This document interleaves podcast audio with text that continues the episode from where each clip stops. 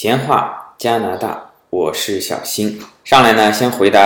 网友提出的问题啊，其中有一个问题问的比较多的就是关于在加拿大消费要不要给小费的问题。这个问题我相信很多网友，我们上网也好啊，听节目也好啊，呃，看过很多关于在国外要不要给小费的文章，其实也说的比较清楚了，特别是介绍美国的文章可能会比较多，通常都是你只要接受到对方的服务，肯定是要给小费的。具体来说呢，在加拿大也是这样，拿吃饭来讲，不需要付小费的呢是快餐，像肯德基、麦当劳这些，其他的呢，只要是你坐下来，人家给你点菜、上菜这种，肯定是要付小费的。那么付多少呢？呃，因为我也去美国短期旅游过，给我的感觉，跟美国相比呢，我觉得跟国民的性格也关，相对美国人更加 aggressive 一点，那加拿大人更加含蓄内敛。对小费来说呢，像美国基本上它的基准是 百分之十五， 那么你要是给 百分之十 呢，可能就是代表有一点不太满意了，甚至你不给呢，人家就会问你原因，就会说你为什么不给啊，你对我服务有哪里不满意吗？嗯，我感觉当然可能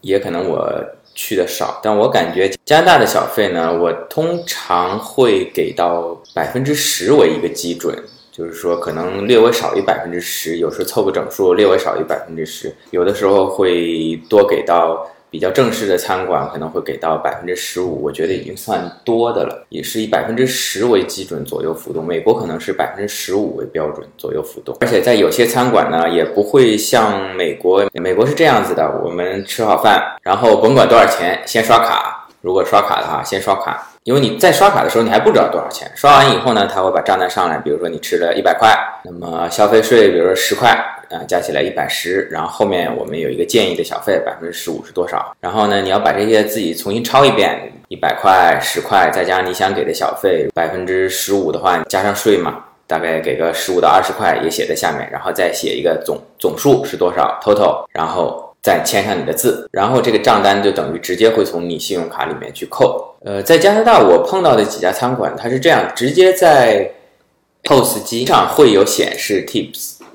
是有多少，你可以在 P O S 机上刷卡，同时你就可以看到金额总共是多少金额，然后你如果选择 百分之十 是多少，然后你刷卡然后签字，就是说你在刷卡之前你差不多已经知道你要给多少小费，这餐是多少钱。同时呢，有一些像我吃的有一些餐馆呢，会吃好以后然后你到收银台去买单，那么专门会有一个人是收银，你可以正常的把你的餐费付给他，然后旁边呢有一个小罐子，小玻璃罐，然后里面投的是硬币，很显然这个是一个付现金给小费的地方。然后这个玻璃罐上呢，有时候会贴 hunger for tips， 就是说我们对这个小费很饥渴，给人的感觉呢还是一个作为服务者一个比较低姿态的，哎，我给你好的服务，呃，你是不是能打赏一下，而不像感觉像美国好像是，哎，大爷给你服务了，你付的餐费是那是食材的钱，后厨的钱，我给你服务的小费是我的钱，你一定要给我，好像没有那么的激进。说到打赏呢，插一句，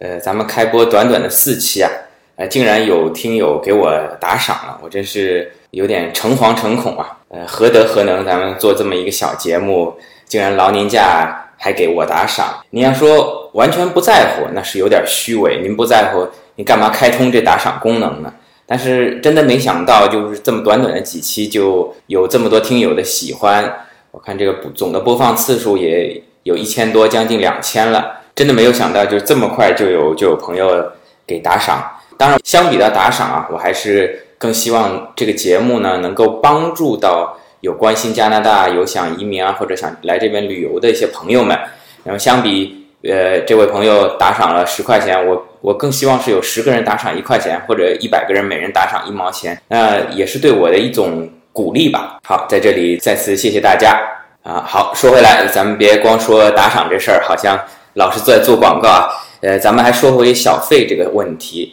呃，讲一个我的亲身经历吧。上上个礼拜我不是搬家嘛。那么搬好家以后呢，一个是也比较累了，一个是呢搬了新房子呢，也想稍微轻松一下，庆祝一下。那么就晚饭准备出去吃，我们就散步来到了外面一家这个有点法式的这种餐馆了。两个人吃了大概七十、七十三刀左右，具体金额我忘记了。然后就付账，付账我想 百分之十 嘛， 七十三到大概 百分之十七 块左右，我就给八十块钱，我觉得差不多了。但是刚好没零钱，我就给了一张一百块的。那么这个服务生呢，先找了我一个二十块，然后呢继续在这个钱箱里翻找这个零钱，准备另外再找我那六块多钱。我就觉得诶，不是还要小费嘛，他也没问我给不给小费，呃，为什么还要找我零钱呢？呃，同时他翻找这个零钱呢，其实我还略微的有那么一点不舒服，想怎么觉得我们中国人不付小费吗？我们 Chinese 我们是付 tip 的。所以呢我就赶紧跟他说，我说不用找啦，这个是做小费。其实说实在他是七十三块多，如果其实我才付六块多小费，连 百分之十 都不到。服务生呢就很开心的跟我连声道谢，那我呢也是连声说感谢他的服务，因为我们是两个人吃饭嘛，还带着一个小孩。您知道这熊孩子在这个年龄段是在餐厅里有时候会有一点吵，然后会把东西搞得比较乱。同时这个服务生呢也特别好，来了以后呢会找一些小玩具啊给我们小孩玩一玩啊，对我们服务非常周到。所以我觉得这个小费也是应该的，他应该得到的。呃，那我举这个例子呢绝不是告诉我们的朋友们说我们到这边如果人家不强求我们就不给小费，呃，绝对没有这个意思。我觉得在这边是有小费文化的，呃，这边餐厅的服务生呢，他的底薪都是很低的，呃，他们主要的收入来源是靠小费的，而且呃，这些服务生收到的小费呢，到每天下班以后呢，会放在一起大家统一分的，包括后厨人员有有一些餐厅的后厨人员也要参与这个分小费的，所以你如果不给的话呢，对他们的收入确实是有影响。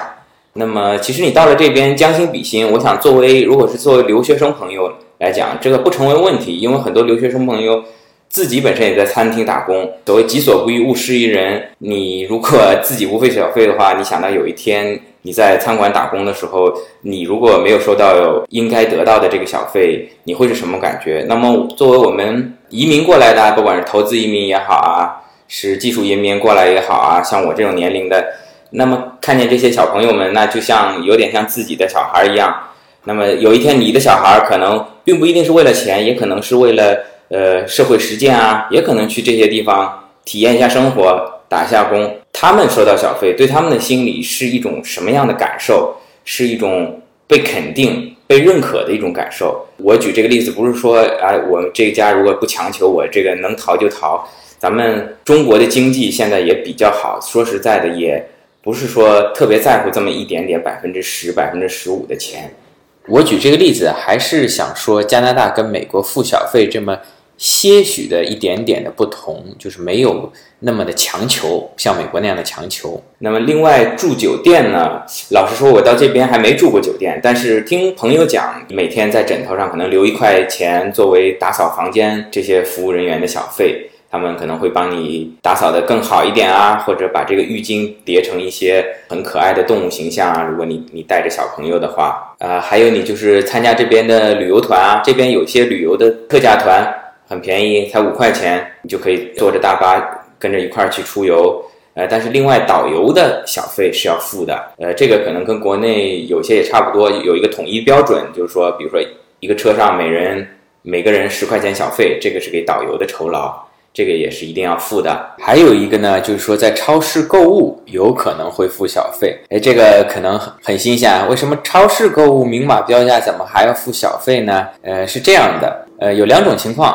一种呢是你在华人超市购物，呃，涉及到一些活鱼啊，然后肉啊，人家帮你杀鱼啊，然后帮你切肉啊，把肉切成小块啊。理论上这些服务呢可能在原来啊是要收小费的，但是因为可能涉及到食品卫生的问题呢，所以现在明确的在这个肉的这个摊位啊还有这个鱼的摊位上面写的是 no tip， 谢绝小费，用中英法文都是写的拒绝小费。但是我看到买的时候呢，有一些这个年纪大的外国人呢偶尔还是会手里拿着一两块钱啊直接塞给这些服务人员，但是这些服务人员还是很专业的，基本上是不会用手去碰这个钱的，呃，微笑的拒绝的。那么说明原来可能是要付的。那还有一个就是说你去超市买单，去推了一购物车的东西，买好单以后呢，这个有专门收银员帮你结账，他会一个个扫描，然后算出多少钱。跟咱们中国不一样，你说老外有时候会推整整一购物车的这个东西，满满的，甚至有几百样东西。如果你买完单然后自己再去理东西呢，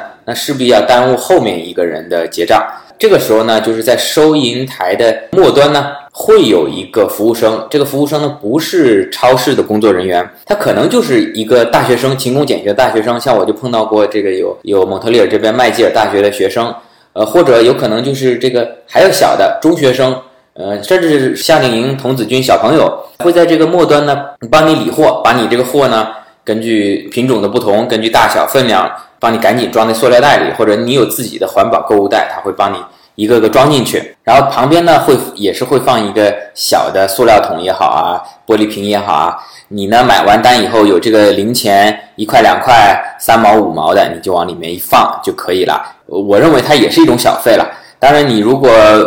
我像我有时候买东西我只买一两件，确实也想省点钱，不想给这个小费，我就等这个收银员扫扫描完以后呢，赶紧我自己把我的这个袋子拿出来，我赶紧自己装好了，然后就对着后面这这位小朋友微笑一下也就过了。但是如果人家帮你装了老半天，费了很多服务呢，我想呢咱们有零钱的还是给一下。那么还有什么呢？坐出租车是要付小费的，除了计价器上显示的金额呢，还是要给一些小费的。我上次大概也是给了 百分之十 左右吧，凑个整数。插一句啊，如果有朋友到国外旅游的话，如果使用这个 Uber 这个专车服务的话，呃，它其实也是有小费的。各位可以看一下，我可能稍后在微博上也发一下，就是说你在 Uber 的账号设定里呢，在中国是没有小费的，但是在国外呢它是有小费这个选项的，你可以设置从 百分之零 到 百分之三十 的小费，直接在系统里面设置。那么还有不收小费的是什么呢？大家记住，这边公职人员是不收小费的，呃，这就包括学校的老师啊，医院的医生啊，这都是不收红包的。包括海关人员，咱们千万不要以为这边有小费文化，您过来了，海关这边说您从哪儿来啊，到这儿来旅游待多久啊，哎，您过关了，欢迎来到加拿大，您啪掏出一百块钱，哎，给个小费，那这就危险了，这属于贿赂行为，可能马上您就要被保安抓到小黑屋里面去了，这就有问题了，为什么给我钱？这一点大家千万要注意。他的小孩在多伦多大学毕业以后呢工作了，然后他每逢假期啊都会来看他的小孩，但是呢中国的假期在加拿大又不是假期，他小孩工作比较忙，也没有时间陪他，那一个人呢就觉得比较的无聊，呃，甚至跟我说感觉过来这边也找不到华人的朋友啊，感觉抑郁症都要发了，这个实在是怪我这个节目做得晚了。加拿大其实对于有空闲的人来说啊，咱们能玩的东西还是挺多的，而且特别像在多伦多啊、温哥华甚至蒙特利尔这种大城市吧，也包括现在卡尔加里啊、埃德蒙顿这些地方，这些地方华人都很多的，其实呃，无论是学生也好，移民也好啊，华人很多的，也有很多很多的这种活动。那么究竟怎么去找这些咱们华人的玩伴？因为特别是我们一些中老年的朋友，你说再叫他去学英语、学法语，去跟当地的人玩，这可能性不大，还是中国人找中国人玩。那么究竟去哪儿找呢？呃，除了咱们一些网上一些华人论坛，或者说一些华人的一些微信啊，说到微信，我也申请了咱们闲话加拿大的微信公众号，但是因为比较忙，现在暂时还没有正常的运营，也没有放任何的文章上去啊，先把它注册了，呃，防止这个名字没有了啊，先先抢着这个坑。说回来，可能我们年纪稍长一些的，对于网络论坛不太熟悉的朋友呢，其实这边华人报纸是非常多的，特别是在唐人街也好，在华人的一些超市门口也好，这些华人的免费报纸是相当多。我我每周去华人超市买东西的时候，我都会拿，都会看。大概像在蒙特利尔这边有将近十份的华人报纸，那每份上面呢，呃，除了有当地新闻、各种广告，然后加拿大新闻、香港、台湾的新闻以外呢，还有很多的就是咱们一些华人组织的活动，包括一些同乡会、一些商业活动。然后除此以外呢，咱们到了夏天，咱们去哪玩，然后有一些组织的，咱们比如说这个周末一块去看房，看看加拿大楼盘，咱们不是说肯定去买啊，咱们就是大家华人在一块聊聊天，坐着这个看房巴士，呃看一看加拿大的风景，然后还有像我也参加过，就是咱们集体去 四 S 店砍价，咱们看车，活动非常多。然后包括我前面讲到的旅行社，像在蒙特利尔这边，我觉得最大的几家旅行社都是咱们华人开的，因为即便是在英文法文报纸上面我看到那做最大广告的旅行社也都是咱们华人的旅行社，因为可能中国人比较喜欢组团游吧，经常会有一些到了夏天有一些特价的活动，从蒙特利尔这边出发去魁北克城，或者说去渥太华看郁金香，偶尔都会有特价五块钱，您坐着大巴去，坐着大巴回来，当然小费跟餐费是另外付的。而且这边的旅行社呢，给我的感觉我还没有被骗过，我觉得这边的旅行社如果是低价团呢，它就真的是一个促销，一个 promotion， 不像国内你一个低价团你你不敢报名啊，你不知道它是不是有什么陷阱啊，一个购物团。那在加拿大的旅行社相对来讲比较的正规，您就放心的去。而且通常参加旅游团的呢，可能 百分之八十 都是华人，各地来的华人，老移民也好啊，过来探亲的也好啊，这些妈妈阿姨啊，叔叔们也好啊，在这里大家交流交流国内的情况，聊聊小孩，然后欣赏一下加拿大的风景。我觉得这个在夏天来讲是根本不成为一个问题。您下次过来如果找不到的话，您可以联系我。然后作为冬天来讲呢，这个加拿大确实比较冷，户外活动会稍微少一点，您可能在唐人街可能会有一些华人的讲座啊，您不一定要买，比如说什么理财讲座啊，您就听听着玩玩，然后认识认识这些华人的朋友非常多。然后在家里这个看电视的问题，这边反正也是电视盒子，国内能看到的台这边基本都能看到，国内看不到的台，香港台湾的这边也能看到。我觉得不存在这种寂寞的会发忧郁症的这种情况，这个实在是有一点夸张了。好，咱们第五期说到正题，这一期讲什么呢？呃，在上一期呢，我是预告过，这一期想讲一讲在加拿大这边生小孩的问题。但是呢，我今天临时想改一下这个话题，为什么呢？因为您听到我前面回答了两个听友的问题，其实这两个问题呢，都相关到一个什么问题呢？就是之前也有很多网友问我的这个作为移民融入加拿大主流社会的这个问题。那么之前我一直也不太敢碰这个问题，为什么呢？因为我自己到这边还不到两年时间，很多的了解呢可能都是不全面的，甚至是相反的、错误的，那么贸然谈这个问题呢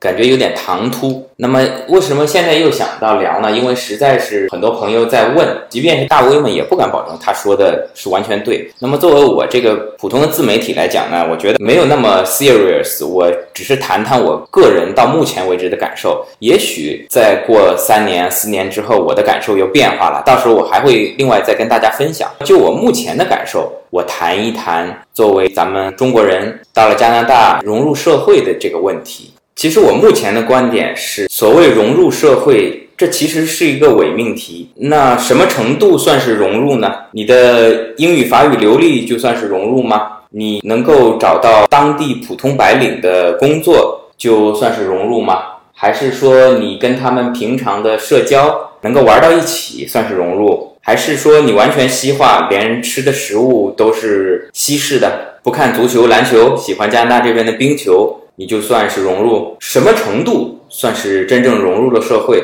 我觉得这是一个伪命题。那其实大家更关心的不是融入不融入的问题，而是说过来这边能否适应，能否成功的问题。那么我要说，移民到加拿大能否过得令自己舒适，能否取得成功，取得什么样的成功，事业也好，家庭也好，它根本就不取决于你能不能融入加拿大的社会，它仍然取决于你自己的性格，取决于你过来以后的本身的努力，取决于你在过来之前在国内积累的资本。这个资本包括钱，包括我积累的知识，还有我的技能。那么还包括取得成功，还包括什么呢？你过来以后有没有运气，有没有碰到贵人相助，或者没有贵人相助，单纯凭借我自己的运气买一张彩票中了大奖。那么举个例子，就是说你比如说你的性格本身比较内向，在国内你也是宅男宅女，在家里喜欢上上网，自己看看电影的，那你过来还是在家里也是一样的，跟在国内感觉是一样的，没有什么融入不融入的问题啊。那你过来无论是呃找当地人的工作也好，是另外自己创业闯出一份自己的事业也好，最主要还是取决自己的努力啊，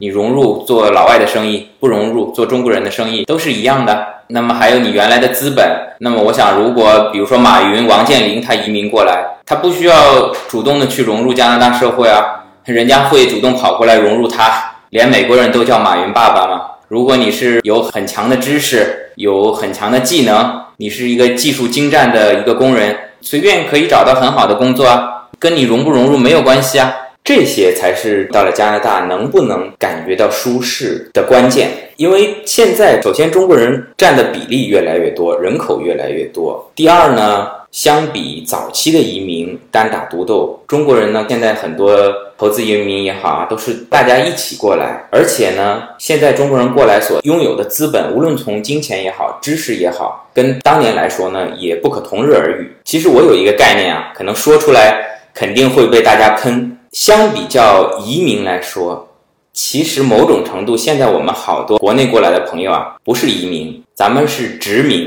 那么咱们学过历史的朋友知道，这一八四零年英帝国主义那用枪炮敲开了中国的大门，中国进入半殖民地半封建社会。那么咱们国人现在很多过来加拿大也好，美国也好啊，其实啊是殖民。咱们不是当年这种野蛮的形式用枪炮，咱们用什么呢？用咱们中国人的资本，用咱们中国人的勤劳，用咱们中国人的智慧。到加拿大咱们奋斗，来到加拿大咱们殖民。呃，咱们中国人过来呢，可能很多人要的是这边干净的水，干净的空气，相对来说比较民主的一个政治制度和普世价值。咱们不是过来吃炸鱼薯条的，不是为了融入而过来的，不需要改变我们原本比相对来说我们比较健康的生活方式。像我们中国人，我们在饮食上我们比他们先进，我不一定要融入他这里的社会啊。再说确实来说呢，咱们想融入当地的这个上流社会呢是有一定难度的，这些可能是盘根错节，很多年前就已经在一起了。即即便有些人现在已经是穷人了，但他当年是在上流社会那几个大的大姓，他们还是在一起。那么咱们可能比较难。再说咱们也不想去那些尔虞我诈的所谓上流社会。那么作为融入普通社会呢，说实在的，咱们国人能够过来的呢，不敢说全是精英吧，起码也是中产以上的。咱们如果是融入它的普通社会呢，说实在咱们还不太愿意。咱们中国人呢过来呢，应该有咱们中国人自己的活法，在遵守当地法律和一些公序良俗的前提下，咱们可以有自己的活法，咱们应该有这个民族自信。那当年英国人、法国人跑到北美来殖民的时候，他也没说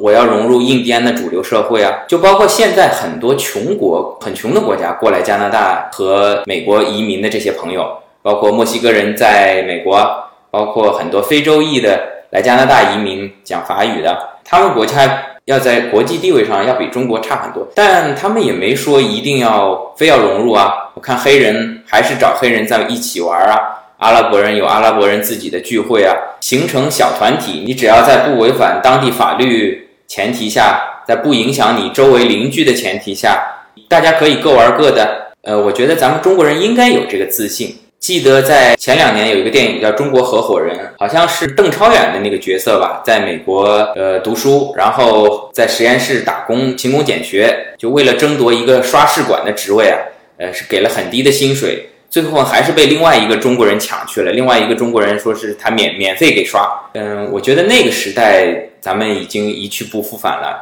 中国人到了这边，你可以选择融入当地的社会，就是比如说像二代移民、三代移民啊，可能跟当地人是一模一样的，没有什么，他可以通过自己奋斗混得很好。那么如果一代移民、一代半移民没有完全融入加拿大的社会也没有关系啊。像我认识的好多华人朋友，同样也是赚得盆满钵满，因为现在过来的华人很多，华人圈子足够大，而且还有更多的华人过来。如果你能混进老外的圈子，很好，可以把中国的生意介绍给老外。反过来，很多老外还巴不得进入咱们中国人的圈子了。你像中国的土豪们，那买房子跟买白菜一样，买起这种保险啊、理财产品啊。咱们中国人相对来讲比较喜欢存钱，像老外是挣一个花两，咱们中国人平常有些积蓄。那像这些东西啊，那老外是巴不得能够融入中国人的圈子。那么还有就是你的小孩，那老外可能很多中产或者中产以下的外国人的小孩子，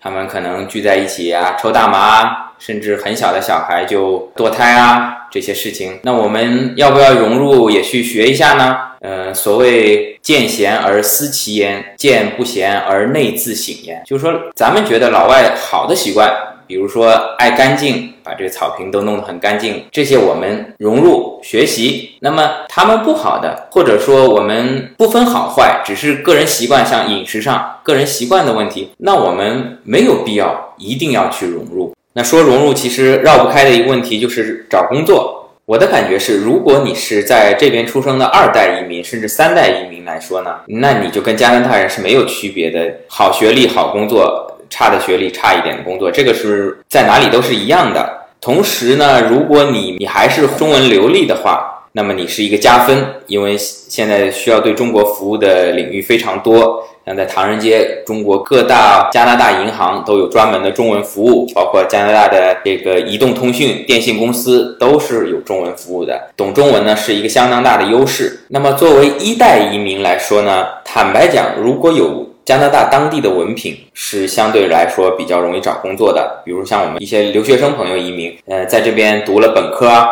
或者说是读了研究生啊，相对来说可能就容易找一些白领的工作。那么如果没有加拿大当地的文凭呢，任凭你是这个北大清华的毕业生呢，如果你不到这边来再继续读个硕士博士的呢，给我的感觉可能工作会稍微难找一点。嗯，当然我只是说你是去找一个朝九晚五的坐办公室的工作，你如果过来投资啊做生意啊，这个就跟学历就完全没有关系了，或者是其他一些职位，比如说房产中介啊、卖保险啊，这些就跟学历没有太大关系了，主要还是看个人的努力和机遇，这个全世界哪里都是一样。还有我个人感觉到比较好的一点呢，就是说毕竟这边中国人占的比例还不是那么大，我感觉大家一些中国人的商家互相之间呢，大家还是想办法，大家一块把这个服务做好，把这个蛋糕做大，然后呢咱们服务好，能有更多的中国人过来，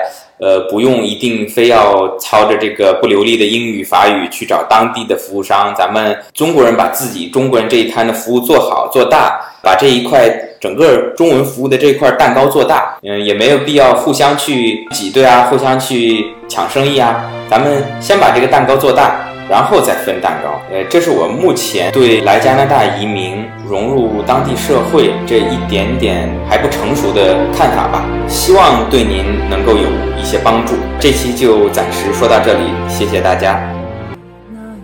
好，那么今天是父亲节，凭良心讲呢，作为一代移民来好呢，对自己的父母呢是亏欠蛮多的，不管你说在国内也好，还是把他接过来也好，对老人来说呢，呃，可能总是有一些不太适应，这可能是很多一代移民也必须付出的代价。那在今天这个日子里呢，祝我的父亲，也祝所有听友们的父亲节日快乐。呃，其实我做这个节目呢，也始终没有跟自己的朋友啊和家人讲，也不知道他能不能听见呵呵，呃，希望大家多多帮忙转发吧，谢谢大家。